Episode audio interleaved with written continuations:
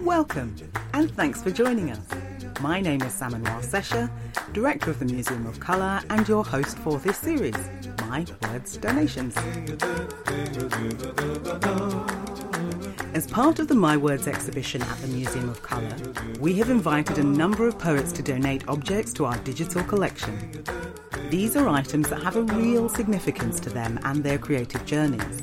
This series is a chance to hear the stories behind those donations. And coming up, we'll be talking to Anthony Joseph. My name is Anthony Joseph, and I am a poet, a novelist, a musician, and an academic. Okay, so how would you describe your work?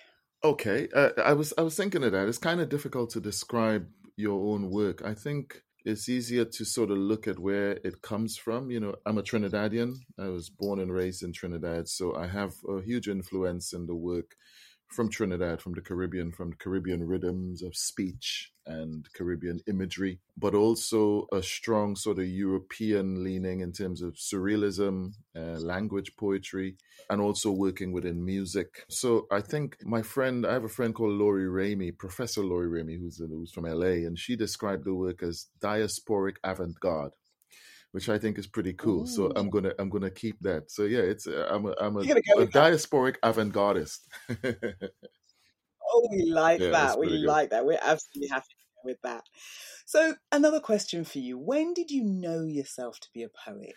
That's a two-part question for me. It's a two-part answer because I remember when I started writing poetry. I remember the exact day, the exact moment when I sat down and thought, "I'm going to do this. I'm going to write something here."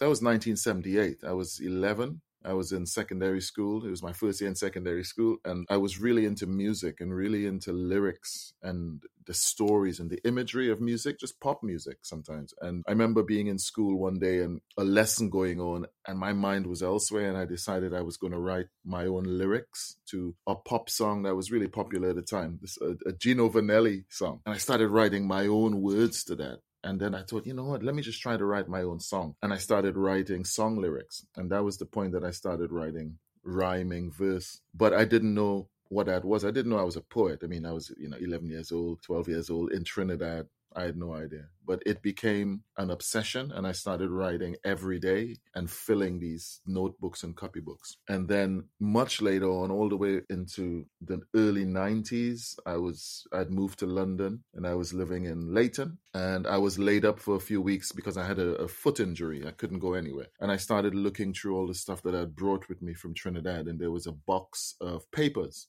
and all these copybooks that I'd collected and written through my teenage years, I started transcribing them onto this old word processor. It wasn't even a computer, it was like a, a fancy typewriter. And at that point, I found some of the original poems. I found the original poem I'd written in 1978, and I found all these other books that I'd written, all these other collections and poems and poems and poems. And at that point, I realized, yeah, okay, this is this is it. This is where you are. You're a poet. Yeah. Yeah. Okay. So right. So you know you were really clear about that. It was a two part story. Yeah. There's yeah. when you start and then there's when you went back and re remembered. Yeah. And realized what it was. Yeah. That's beautiful. So, Anthony, because you write both poetry and novels, when you have an idea or an inspiration or a spark hits, how do you know whether it needs to be a poem or whether it needs to be a novel? How do you know which direction to take that spark in? Well, uh, you know, I think uh, poetry is about images and moments and particular feelings, uh, particular emotional experiences, and they usually come to me in moments. They come to me as a fragment. So I remember a particular image or particular place and I would want to write about it. But I think a novel is, you know, it's the difference between like one song and an album. You know, if you think of a, a, novel, you're thinking of a wider constellation. You're thinking of a wider constellation of maybe interlinked stories, or you're thinking of process. You're thinking of a process of time. I think that's the difference. I think it's time. It's about spatial time. A novel, there's a passage of time. There's one point that you begin and it ends in a particular place and sometimes you don't know exactly where it's going to go, but you know that you're dealing with a period of time. Whereas a poem kind of comes to me like a punch. It's like it's a moment you're you're capturing a moment like a photographer so you capture a still okay. image a filmmaker is more of a novelist does that make sense that makes complete sense because yeah. what you're basically saying is like a, a, poet is like a photographer but capturing yes. the moment in words instead of the yes. still yeah, yeah, yeah okay beautiful thank you mm. thank you i feel you're like welcome something okay so We've asked you to donate objects to the Museum mm. of Colour.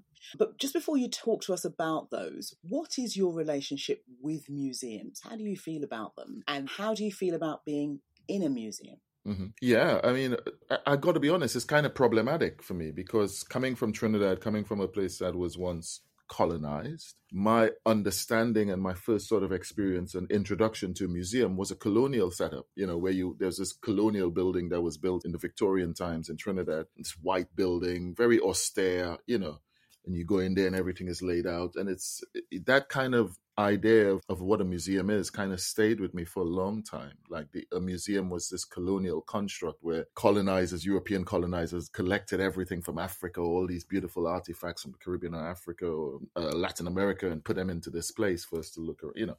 So there's that. But of course that has changed now as i've gotten older and i've, I've been exposed to other ideas around museums. I see a lot of uh, the work of a museum now, especially the museum that does something like what you're doing, as more of an archive rather than a museum piece that we look at from a distance. It's part of the living experience of people. I, I think when a museum becomes part of the living day to day experience of people, where people can go to it and remember who they are in the present, and definitely for me to be part of it I think it's important because I think I have a voice that is worth hearing as a poet. You know, I've been writing a long time. So I think it's worth it for people like myself and my generation who are artists and writers to be archived, to be put in a place, you know, in the original sense of the word museum, a place where we study the arts, where we put the arts and culture and we study them. I think it's important for this generation and for generations to come. I want generations in 20, 30 years down the line to be able to go somewhere and say, oh, this is what this guy was doing. We don't come from nothing, you know, we come from somewhere. That's what I feel. I think it's important. There's one more thing I need to add to that, and that is as as Caribbean people, so much of our history and culture is lost. So much of it is lived in the moment and gone. So I think poets and writers become like historians and keepers of the culture. You know, we become biographers and historians and we keep we keep the culture. Yes, and it's important that we keep you. um, it is. It's important. It's important that we keep you, and that, like you said, mm. generations to come have a sense of what you were doing, where you were, and you know your your rhythms and your words. Okay, so yes, now let's talk about what you're donating. So tell me what the first donation is and why you'd like to share it. Well, I donated a couple of my exercise books, the, the things that I was speaking about earlier. And these are things that I was filling in Trinidad. I used to fill like one a month. I had this sort of regime where I would fill these, they were like 60 pages, sometimes more, 120 pages of, of just exercise books. And I would write like every day and fill them. And the ones that I submitted, I probably from the 80s or something like that and they're special to me because they kind of remind me that I've been doing this for a long time. And sometimes it's fun to go back to them and read them, you know. And some of them terrible, you know, it's really amateur verse, but it's still it's it's me, it's part of who I am. It's uh, I'm really into memorializing, you know, keeping, remembering, holding on to not necessarily the past, but holding on to your identity as it evolves through time. I think it's important. So I, I yeah, for me, it's special. These are the the origins of what I do. Absolutely. I don't know. It's interesting you say, you know, some of them are no good, but I don't know who said this, but you mm. have to know bad to know good. yeah. Oh, yeah. Yeah. you know, yeah. yeah. Yeah. You have to, and you have to. I think also as an artist, potentially allow yourself to be bad to mm-hmm. get good. Yeah, so you know, that's, it's it's all it's all part of it. I think they are truly artifacts in the sense that they've become, for me, sort of artworks in themselves. They've become objects that I can look back on and see, you know, where I was and stuff. And I, I hope that people can come to it and see that we all have a place that we start. And this was where I started. And the start could be really humble. For me, it shows a level of commitment to the craft you can't just arrive fully formed. You have to work at it, and uh, you have to write in pencil before you can write in pen. You know, you got to write in exercise books for years before you can be a published author. So I, I hope that what it, people could take from it, younger writers could take, is that you got to pay your dues. You got to start small and then develop. I think that's that's it. So it's about commitment. Yeah, yeah. It's about commitment to the craft. I think, yeah. I mean, not not everyone starts as young as eleven years old, but um, it takes you a bit of time to learn how to become a poet. It takes a long time. So the point at which you start is usually quite humble. Everything has a, a point at where it begins, and this is where I began. So we are now going to hear one of your poems. Which poem have you chosen to share with us, and why did you choose it? Uh, I've chosen a poem from the latest collection, Sonnets for Albert, which came out in June this year. In 2022, there's a poem here called POSGH1, which is Port of Spain General Hospital 1, which is the hospital I was born in. It's an old colonial hospital. It's built in the probably the 1800s, Victorian times, and it's along the the same route that the carnival passes.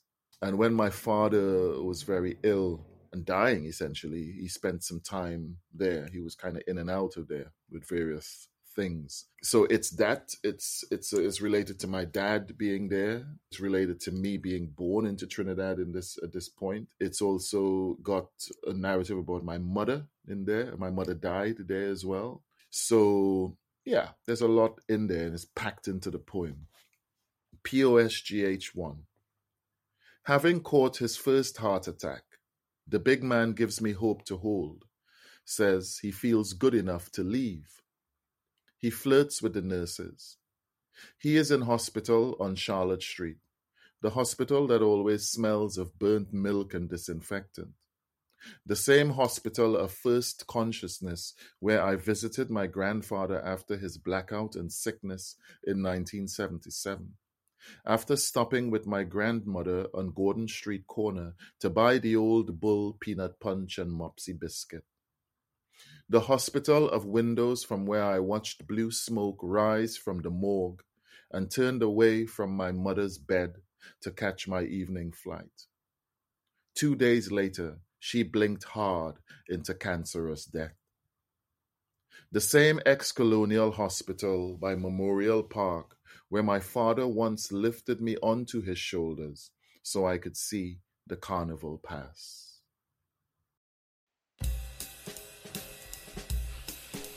Thank you to Anthony Joseph for being part of our exhibition and donating to the Museum of Colour.